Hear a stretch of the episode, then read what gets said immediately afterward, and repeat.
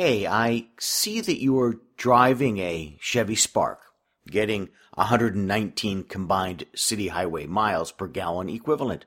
And at around 25,000 bucks, it's got to be the most efficient car currently being sold in the US.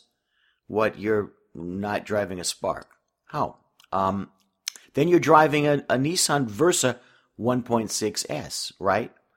At 11,990, it's the least expensive car sold in the country. What, you're not driving one of those either? You mean that you're not a price buyer, you're a value buyer? Certainly there are price buyers out there. In the car market, they're buying those Versas and their close competitors. But most people don't buy on price alone, rather, they buy on value. Value is what a buyer receives for the price paid.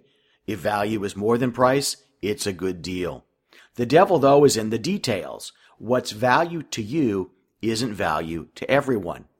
And value is always determined by the buyer. I once represented a guy who could and did move $50 million into an account to show good faith within a day of being asked to do so. Yet he drove a 10 year old Buick station wagon. He apparently saw no value in a Mercedes. Another client, similarly well off, took a weekend trip to Palm Springs and came back with not one, but two Rolls Royces. So then, why do so many simply assume that all hospitals are price buyers, that they only want the cheapest price? Now, you can compete on price. Go ahead, try it. But then your competition might simply cut their price, forcing you to cut yours even more. Your competitor doesn't care if you are profitable. Instead, compete on value, the value that you provide to your customer. Yes, creating value in the eyes of your customer is harder than simply saying, we're the lowest cost provider. But you're selling professional services, not mass produced pickup trucks. Sure, some or even many hospitals might be price buyers.